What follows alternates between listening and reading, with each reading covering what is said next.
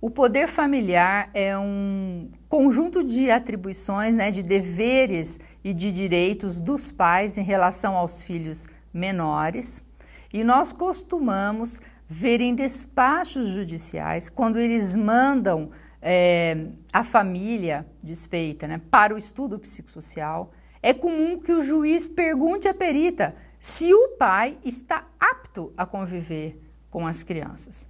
Então, é, eu acho isso um absurdo, porque enquanto casados, o pai exercia o poder familiar, ex exercia é, toda a sua parentalidade e de repente se separou, passa por um estudo para ver se ele está apto ou não.